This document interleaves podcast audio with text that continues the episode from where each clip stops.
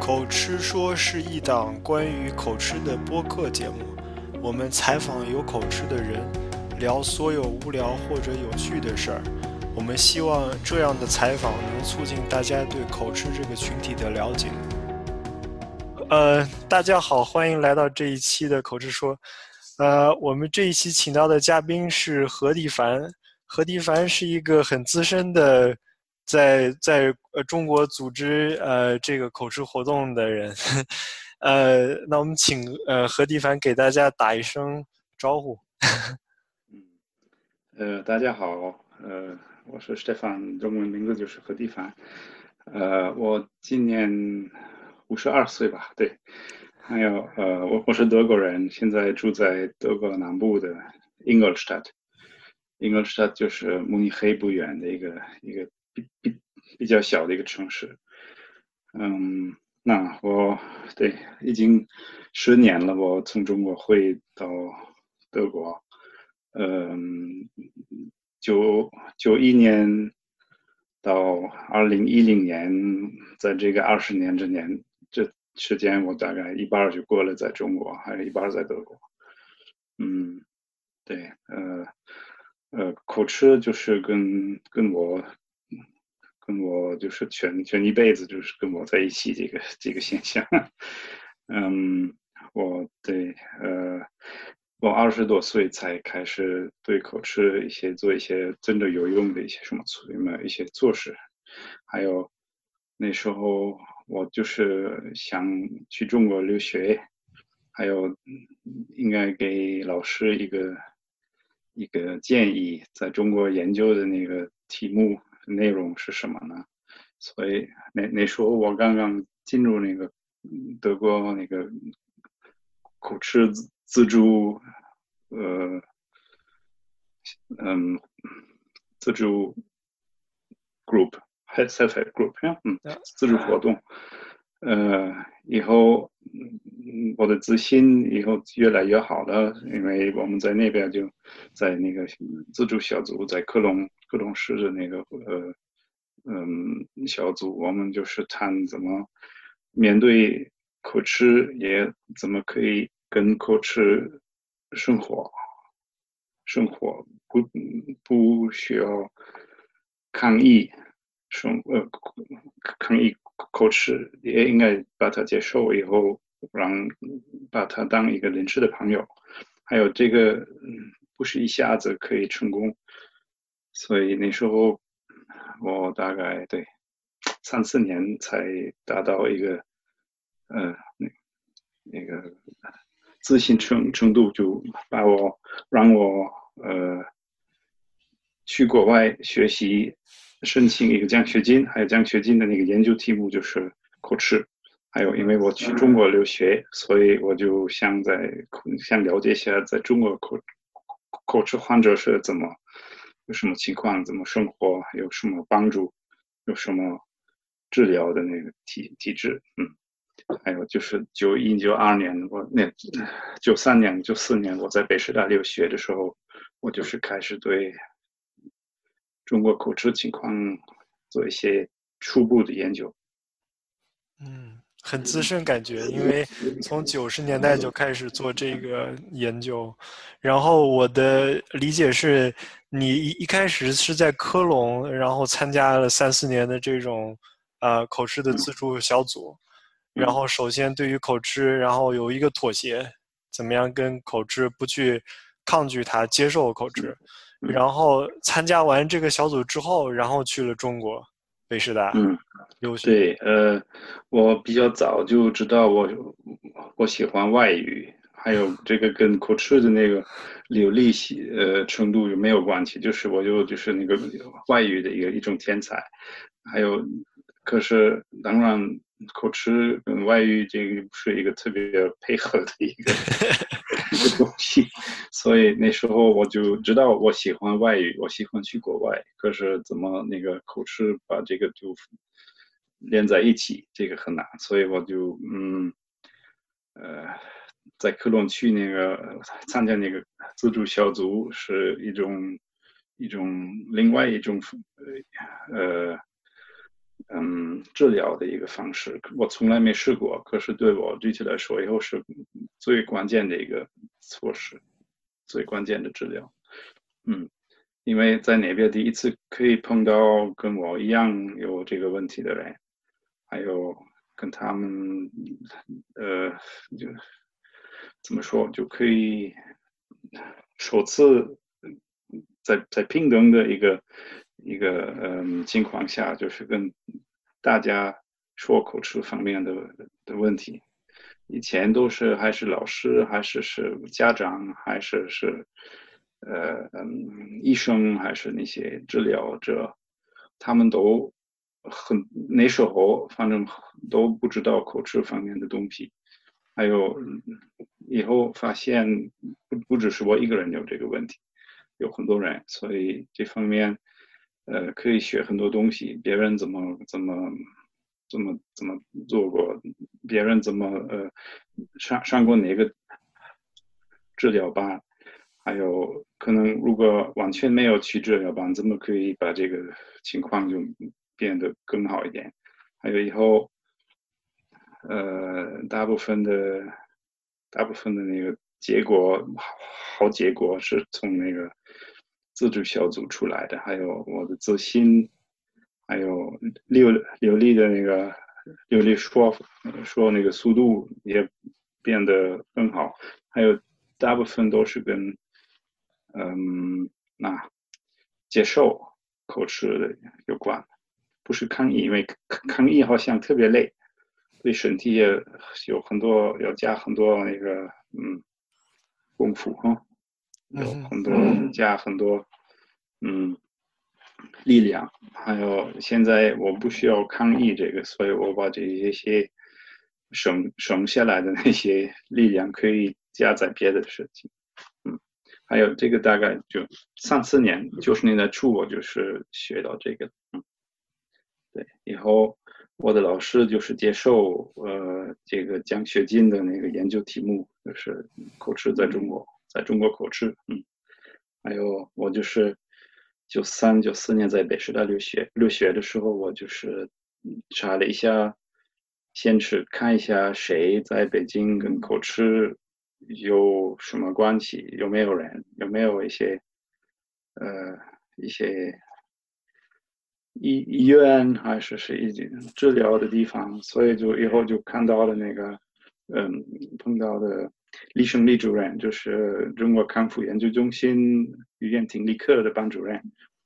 嗯，他呃，李胜利就对，现在九四年到现在就是很好的一个伙伴。他是从那个治疗方面的，我是从那个自主方面的，我们就是那那时候合作的。还有像通过媒体朋友就是。呃，想组织一个 round table，嗯，round table 中文怎么说？也是那个圆桌嘛，会议，嗯哼，圆桌会议，对，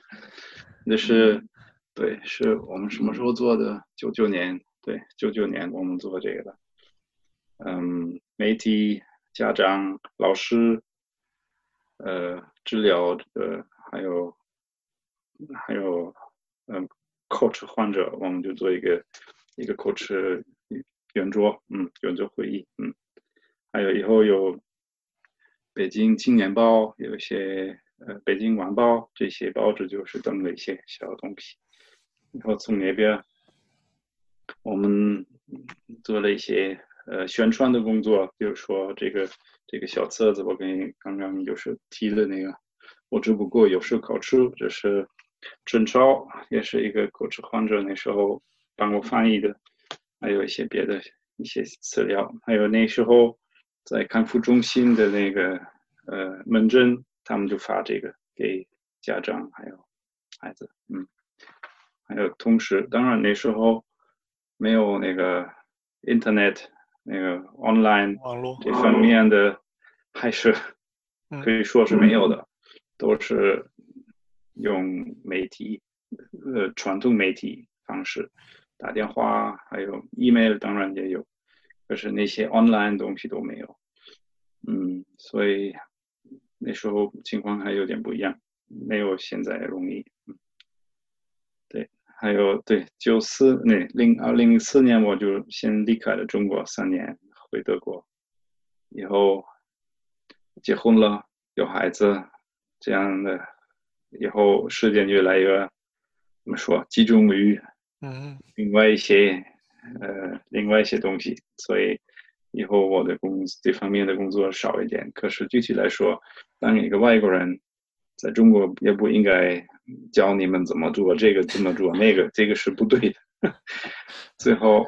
我我从来的目的就是那个让中国人自己发现一下自主的那些作用，还有一些帮助。嗯，还有现在按照我了解，还是有一些 online 的一些 group 呢，一些呃 starter 加 CN 有什么样的网站，有好的有不好的，这是跟国外跟国内一样。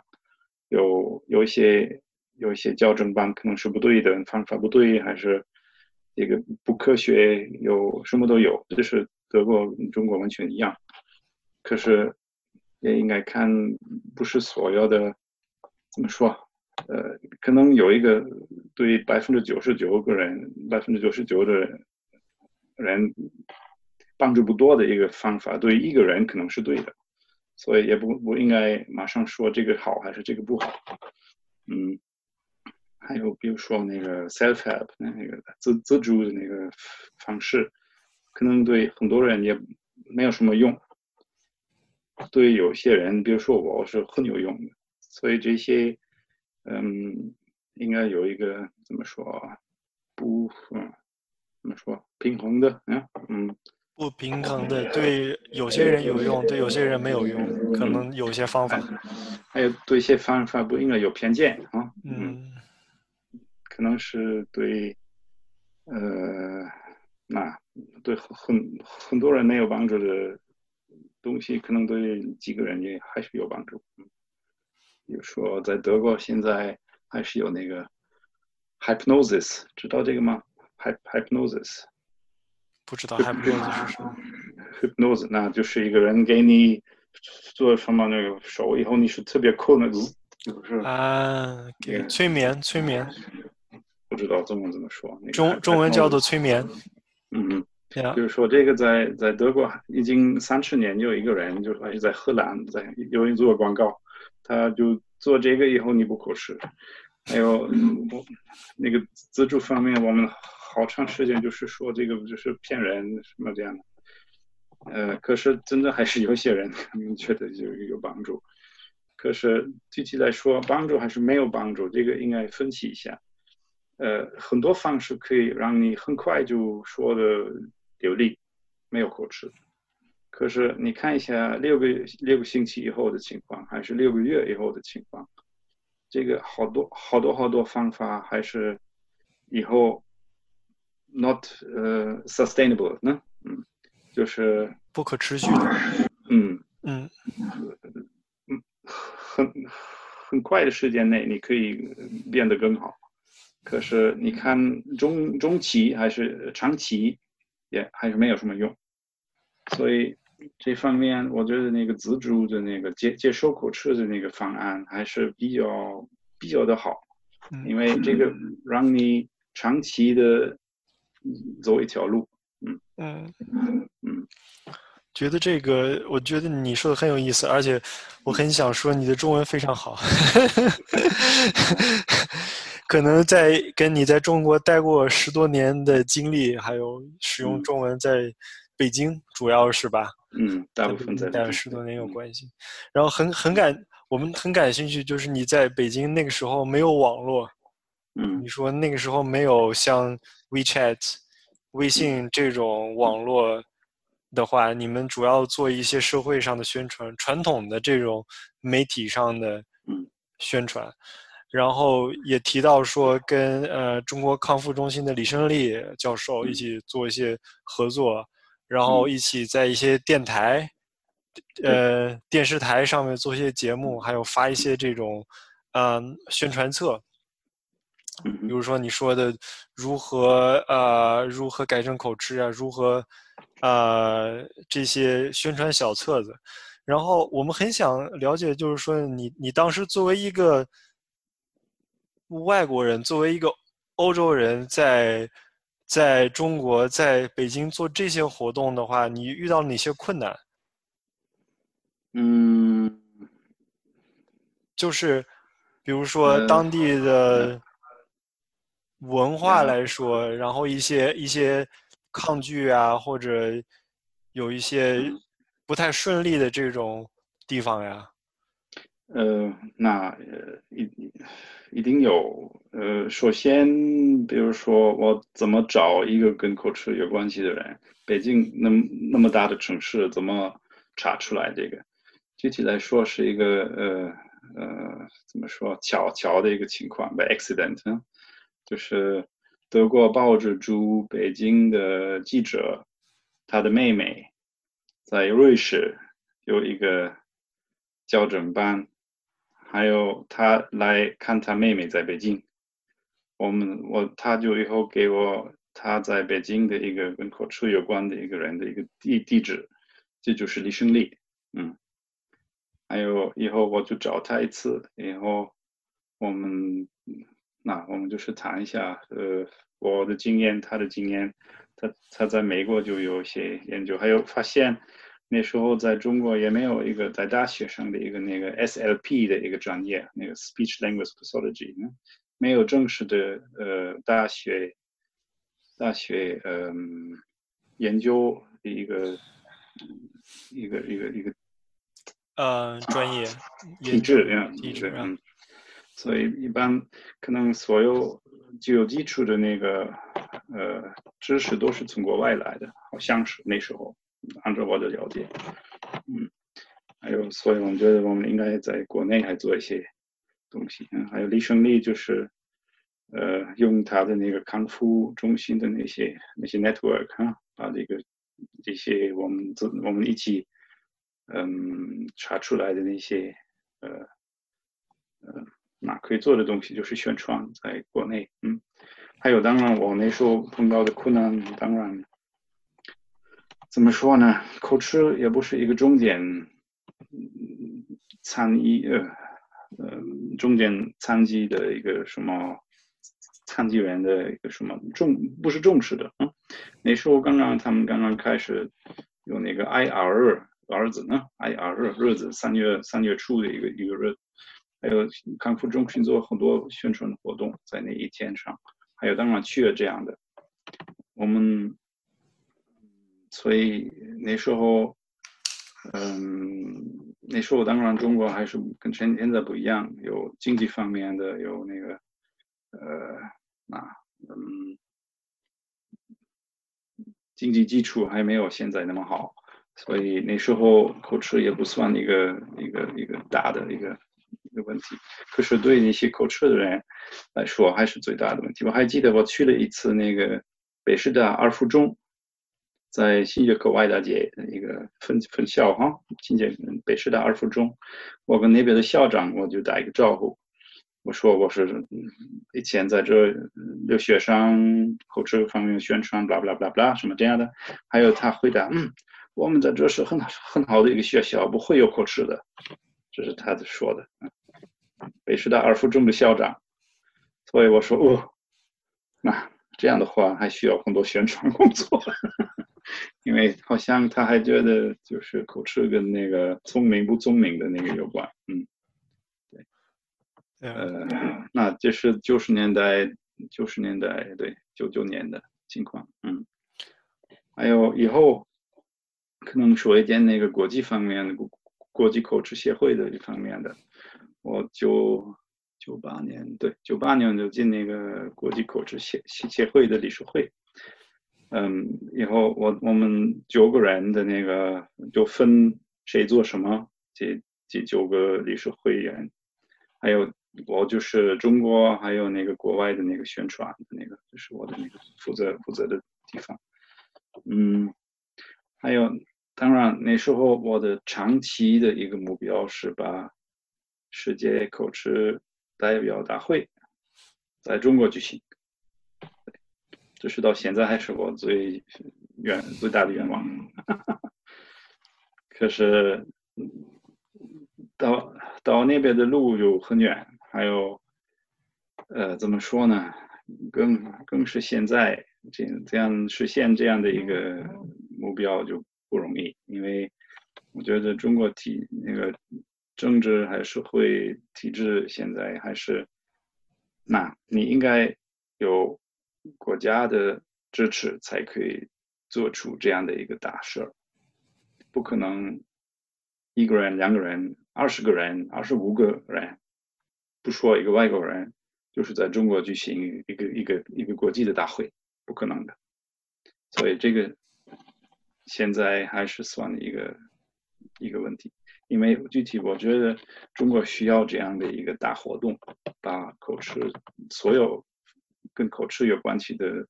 东西都放在桌子上，跟全世界说，跟全社会说，嗯，口吃是什么？可以，口吃不是什么？还有口吃，口吃治疗有什么方法？不治疗也可以。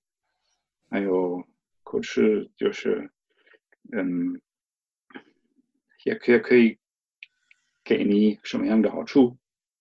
不多，可是有。这方面应该应该一个全面的一个宣传。还有国际的、国内的专家都应该在一个地方，就是一个星期就谈口吃的事儿。这是那。可以说是可能是做梦，可是这个我觉得还是在中国应该有这样的一个东西。已经一般来说，这这个口吃大会三年一次，还是欧洲以后呀，下一次是不在不在欧洲，还有以后又回欧洲，因为欧洲那个自助小组比较多，所以一般来说都三年呃六年一次在欧洲，还有三年在别的地方，所以我们已经去了好多地方，我也去了不少地方。还有，我们都是做当地的那个宣传的，有大的作用。还有，嗯，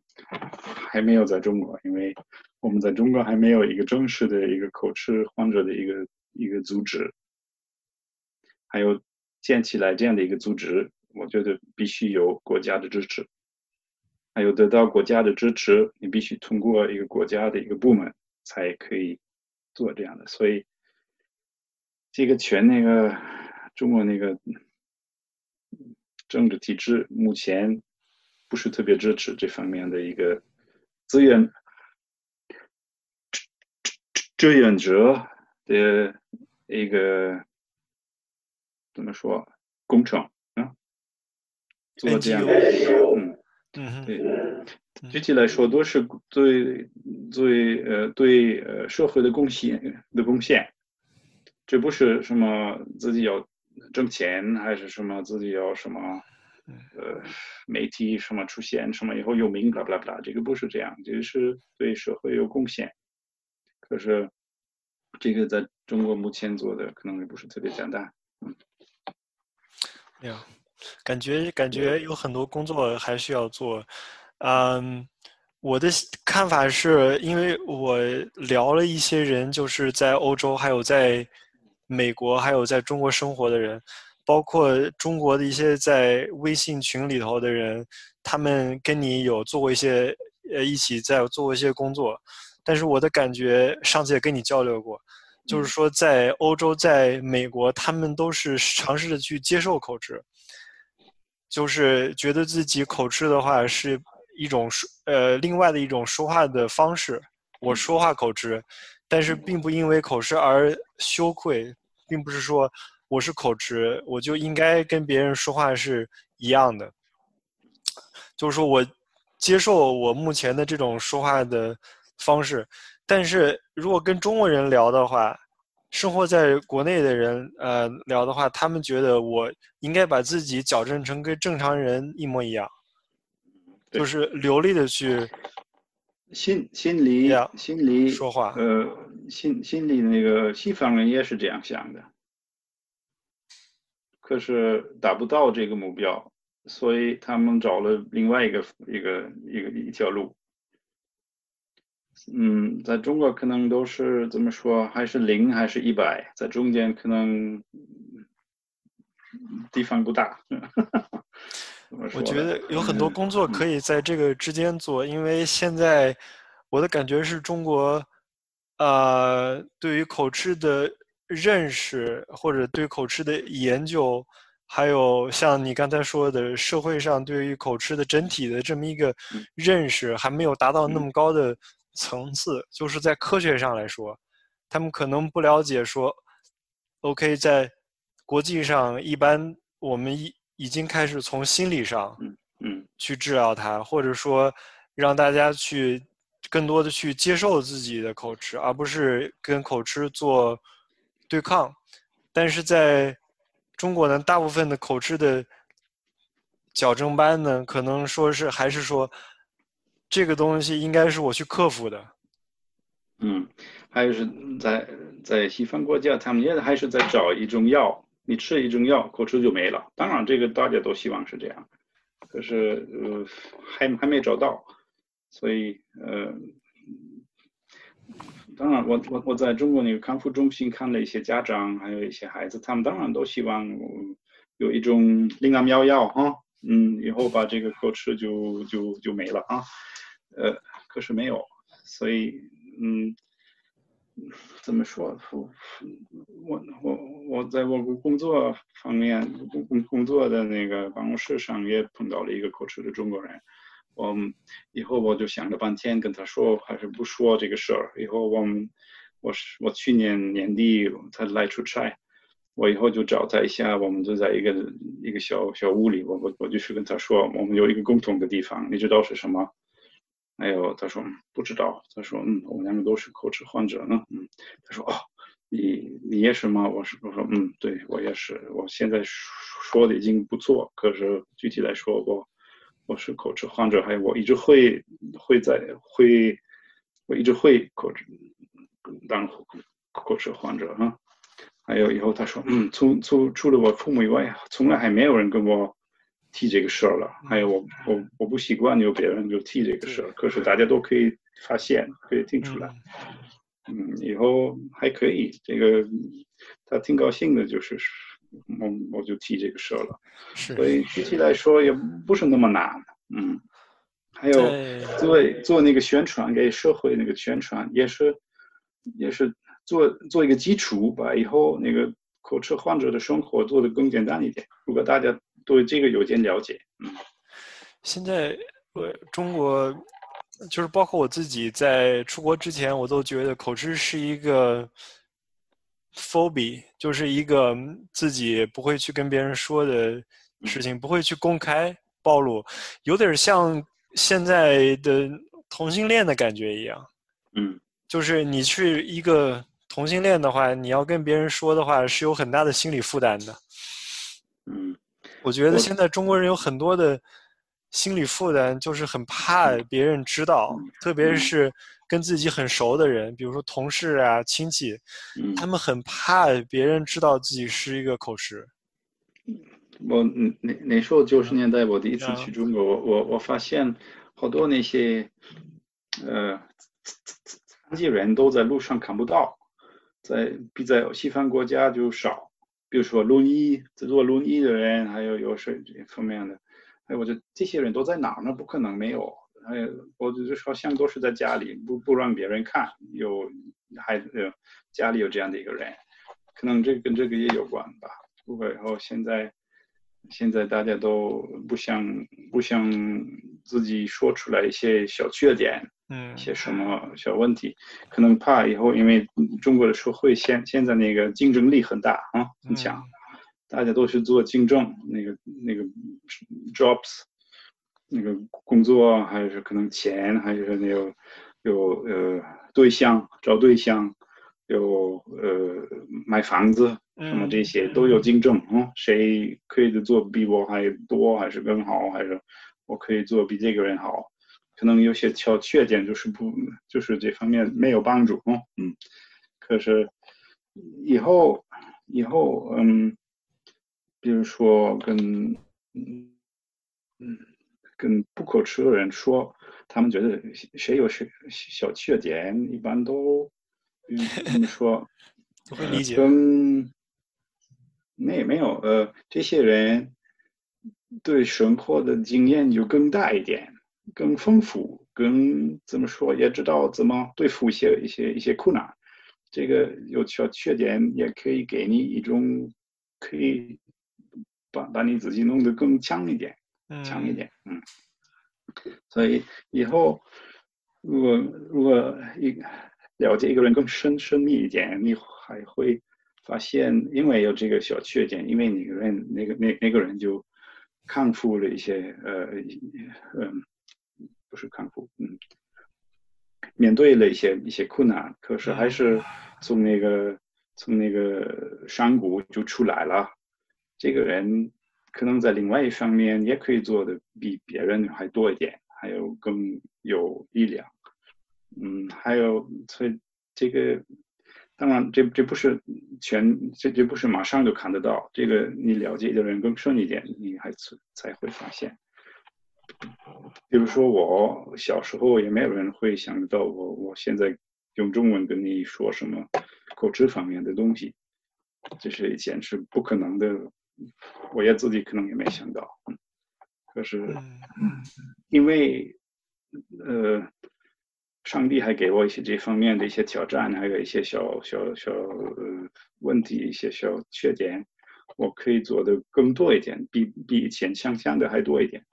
所以这这这种自信也应该告诉其他的口吃患者，这这个小缺点可能以后也是一个好点。嗯，因为把你自己弄得更强。对。这个有点小缺点，我觉得每个人都有一些这种缺点瑕疵。可能其他不口吃的人，他可能在别的方面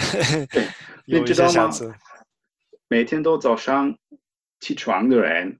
有好多就是看恶狗的鼻子真难看，还是什么一个小雀斑，有什么什么什么什么什么，还有戴一个大的眼镜，还是什么，这些每个人都有这样的，嗯，无所谓是谁，大家都有。我觉得你说的第一点很有意思，嗯对这一点就是说中国人可能对于面子，嗯，对于别人怎么看自己这个方面，他考虑的非常多，他很怕自己一说出自己是口吃，然后没有竞争力了，没有呃女朋友了，或者说工作丢了，可能对于外界外界对自己的这种看法会看得非常重。但是从我了解的很多中国人，他真正的去不敢去公开自己口吃，但是这种不公开反而对他心理负担造成了很多的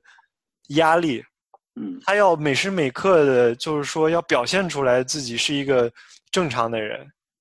要表现出来自己说话非常的流利，但是实际上呢，他又是一个口吃的人。所以他每天就是生活在一个，呃，不是一个真实的自我。嗯，对，这个这个，我觉得其实说对于心理的压力是一个，对于心理的问题造成的心理的这种，呃，问题是一个更严重的事情。对，所以那时候就是在那个自助小组那个 self group，就是。把以后把这个就以后当我的一个 safety net，就是一个安全网啊。呃，我从那边出来，就是大概每个星期下每个星期二有那个会议啊，嗯，那时候在科隆，嗯，还有就是出来就是星期三上上学，星期四去上班的人什么，就是从从那个安全网就跳出来，到跳到一个又。碰碰到一些另外一些挑战，生活的这种日常生活的一些挑战，以后知道星期二回来就是安全网吧我就是做的那弄弄的安全感回来了嗯，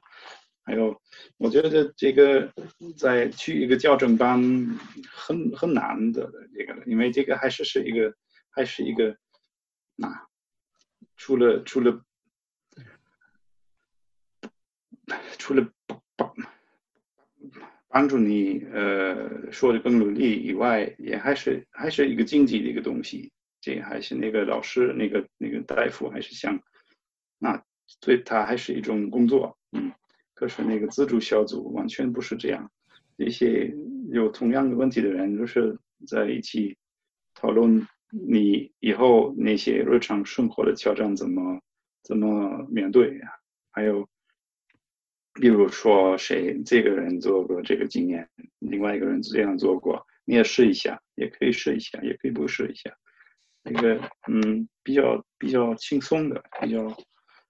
呃，反正对我来说是最好的方式，还有最便宜的，也不需要什么。现在网上也可以做，比如说国际方面的，我我们我昨天还看到我们德国 coach 协会的那个 newsletter 哈，嗯嗯，还写了一个什么地方，非洲卢安达的一个呃一个小文章，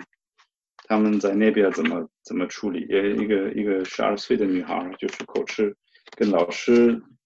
以后谈以后，他们从国外就翻译成本地语言的一些什么，呃，小册子，就是给老师看看。以后就是啊，他的情况就变得好一点。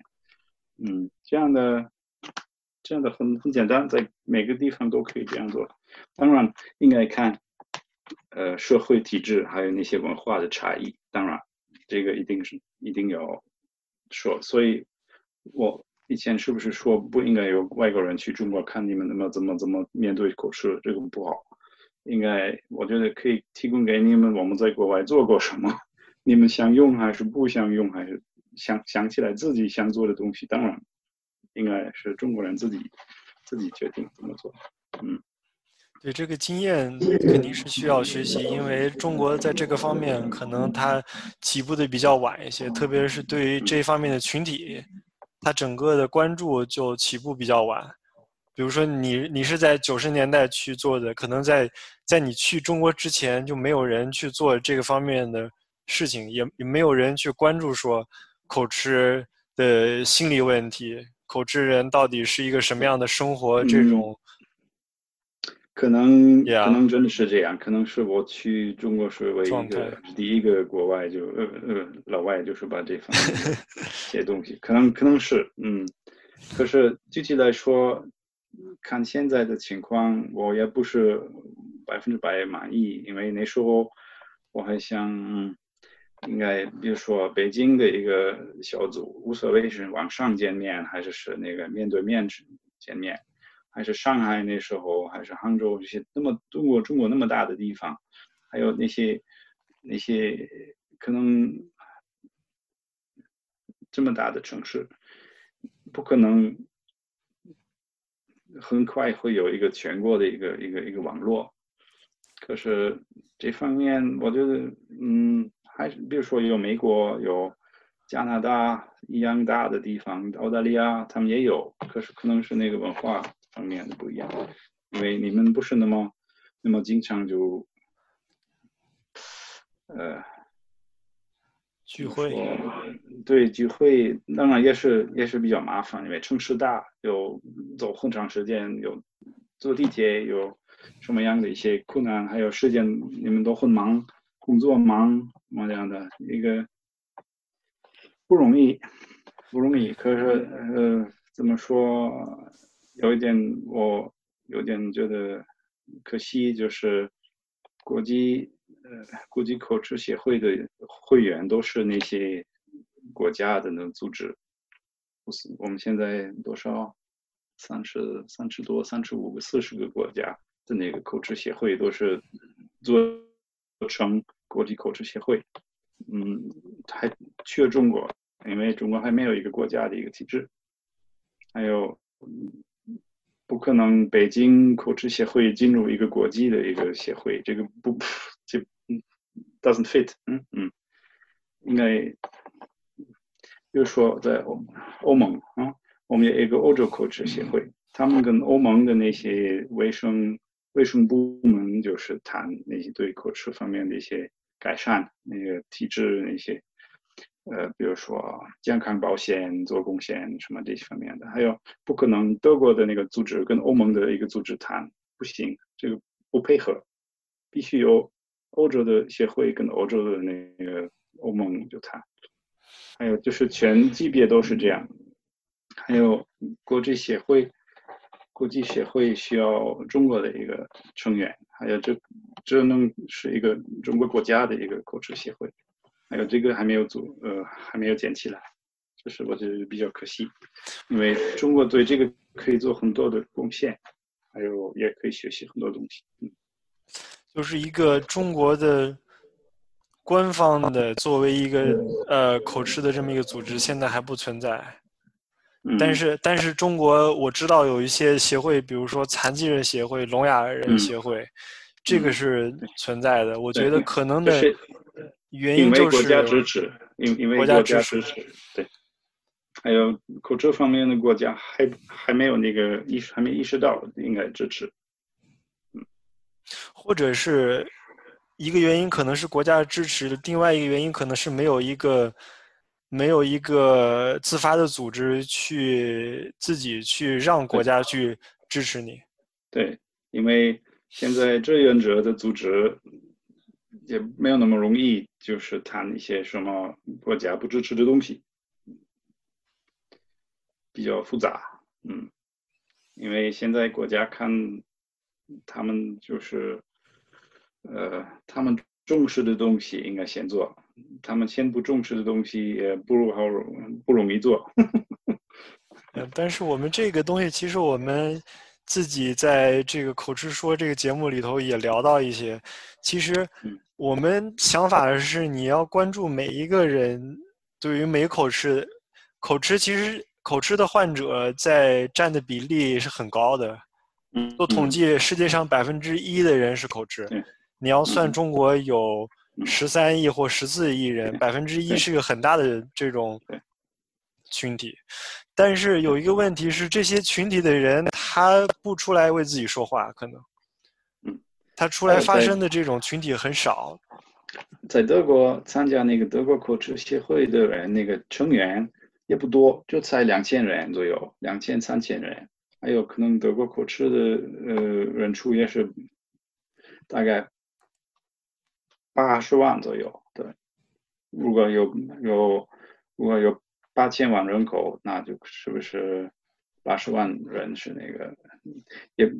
他们也也也不是说百分之一的人是口吃人，可是我们说百分之一的人在他们的生活中。碰到口吃方面的现象，嗯，有时候可能是那个儿童的时候已经，可是以后就没有了。还有以后，比如说生病的时候，就那个阿法西亚呢，嗯，所以百分之一在也不是继续口吃，也也是太多的，就是，嗯，可是人你说的对，人太多很多在中国，嗯，可是如果他们也没有这方面的，唉。主动建起来这样的一个组织，还是一些这方面的工作，也不会发生什么。嗯，这个是有点可惜。对，我觉得从这种自助小组或者这种 self help 这种方面去慢慢做是很好的。其实我现在了解的，在北京是有这种自己自发的这种 self help 小组的。他可能是北京，对别的地方，这个这个也很好，这个也很好。我也我也不，这个已经已经很好了。但是下一步，感觉是下一步，如果能发展出一个北京的口吃协会，如果再往全国这么发展出来一个全国的口吃协会。是下一步，还有通过这下一步，你也可以进入那些国际的一些什么体、一些一些一些体制，可以了解一些国外的方面的一些东西，也可以申请把那个国国际口吃大会在中国举行，二是先做一个亚洲口吃大会在中国举行，这方面的这些东西以后都可以做，所以这个目前我那。怎么说？二零零二零一零年口吃大会本来是在中国举行，可是这个是怎么说？有几个在北京的人，他们就把他们去过二零零七年的口吃大会，在克罗地亚申请我们下一届在中国做。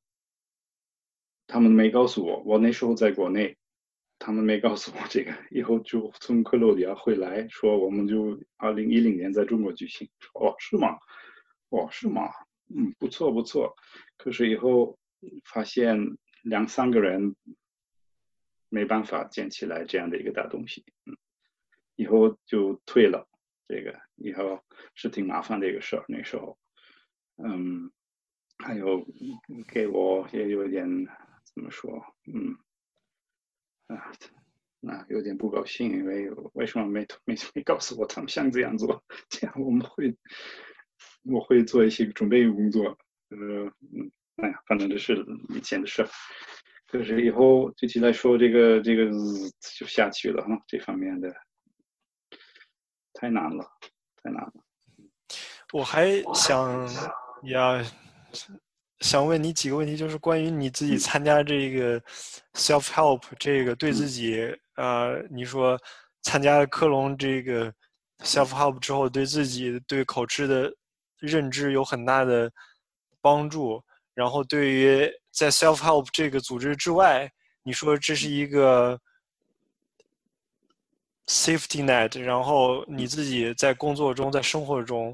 也会更加的可能对自己有更大的帮呃帮助。呃，我很好奇，就是你现在还继不继继续参加这个 self help 的活动？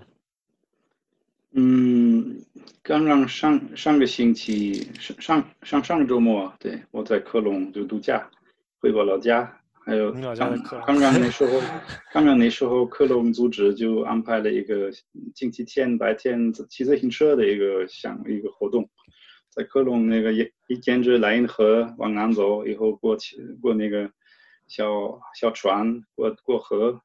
以后就回去一天的一个活动。还有还有我我带我。我口吃的女儿，我们就是一起去参加了这个活动。这个那反正我我还是是那个科隆小小组的那个成员，所以我有时候我就还参加他们的会。可是因为我我我现在住的地方离离科隆五百公里，所以不可能就经常去。呃，所以我二零一一年我在我们我现在住的地方成立了一个新的一个小组。嗯嗯，我们对。就是那个，就是那个，那个，那个，那那个电影以后，那个那个《The King's Speech》啊，《The King's Speech》啊，对，二零一一年《King's Speech》出来了，我们在这就建立了那个那个呃那个小组，因为那时候那个电影造成一个比较大的一个媒体的反应，所以口吃这方面的是比较比较嗯。在媒体上不少地方就会出来这方面的一些东西，所以我用这个机会在这就做一些广告，在报纸上还有在在那个网上那个，以后就我们大概七八个人，就是现在是我们自己小组的那个基本的呃人数，嗯，七八个人，嗯，还有我们大概每每年都做一个活动，都是十月二十二号。那个国际口吃日，我们做一些小活动，比如说在报纸上有一个有一个文章，还有我们在呃今年十月十月三十号，我们想做一个呃展览会，口吃方面的呃照片，在本市的图书馆图书馆做一个展览会。邀请那个媒体，还有一些口吃患者、一些市长什么这样的。当然，看现在那个过后呢，那个情况，我们还不知道做不做。我们九月二号下次见面的时候，我们会决定有没有这个。嗯，所以那说实话，我现在不已经不需要每个月就见面，对吧？我自己的那个口吃的情况，我。没有必要做很多方面的一些工作，可是就是为了帮助别人，还有为了我自己保持一个安全网。如果需要，突然还需要的话，我我还是保持跟这的那些口吃患者的联系。嗯，觉得非常有意思。你刚才提到在你在科隆参加的这个 self help，嗯。这个小组的时候，他们不但是这种简单的谈话，每天每个星期二，比如说聚在一起商量谈话，还有一些就是组织的另外的一些活动，比如说骑车，呃，我可以想象，比如说郊游啊这些，去爬山呀这些活动，也可以去做。其实这个活动的形式不完全要局限说我们要每周二晚上下班之后要坐在一起来聊聊口吃，其实也可以聊聊关于其他的生活。对，生活。因为对不少口吃患者，这个这个自助小组当怎么说最近的朋友。已经是这样，还是是可能是唯一一个最近的朋友小组，嗯嗯，因为他们一般都不出去什么喝酒、什么跳舞什么这样的，嗯，他们就比较的嗯喜欢待在家里，还有不经常就是去一些有噪音的要说说话的地方，所以对他们来说，那个自助小组可能变成他们一个一个朋友一些那个。朋朋友圈啊，怎么说的啊？朋友圈，呀，对，还有当然跟朋友不只是不不只是要说一些麻烦的，还是重要的，还是一些什么难的东西，应该需要一些娱乐，嗯，对，也是这样，嗯。我们在这那个我们 English 那个小组，我们也是夏天都是不只是在不是在 Art House 见面，可能是在那个 Beer Garden 见面什么这样的，我们也是这样做。我好，我觉得我们时间也不太多，还有最后一个问题，因为你刚才提到你的女儿也有口吃，嗯，有一点口吃，有有一点对，呃，嗯，目前他上十年级，对，我我很我很感兴趣，就是在德国，比如说在你的家庭里头，如果你的孩子是口吃的话，你会怎么样，嗯，去帮助他？去克服，或者说不说克服，就是去帮助他。嗯，我们当然口吃在我们家里也不是一个什么保密的一个东西，就是一个公公开的一个东西。对，大家都知道，我一一个月一次，星期三晚上我去那个口吃协会那边。对，还有如果如果那个。德国口吃小组那个 newsletter 就在信箱里，对哦，那个新的那个 newsletter 来了，什么的，大家都看着什么东西，这个很公开的。还有，当然我们我他小的时候，我们还去了一些什么 logopedics 呢？那个那个 SLP，SLP，对，还有，可是具体来说，他的那个压力目前不大，他也喜欢外语，他也学了几几门外语，所以。如果当然，如果他自己说我现在压力大，我我我想做一些东西，我想把这个就弄掉，还是我做的更好，我当然会也让他做所有他需要的东西。可是他他也知道那个自主，还有那个自信，还有这方面的东西，那从我学的一些，嗯，我就是从你们说，呃，那 just Bauchgefühl，嗯，就是。我就像嗯，他需要什么就差不多就先给他帮助他。嗯嗯，觉得这个很好，是一个那个，可是口口吃当一个公开的一个一个东西，在在家里这是重要。那时候我在在我家没有这样，因为父母也不知道怎么办。OK，对这个也没有什么了解。他们我我我也不是怪他们，就是他们那时候。七十年代，七十年代，谁谁知道这方面的东西？嗯，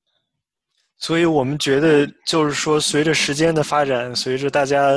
就是说，有德国的口试协会，有德国的这种 self help 组织，嗯，对社会的宣传，让大家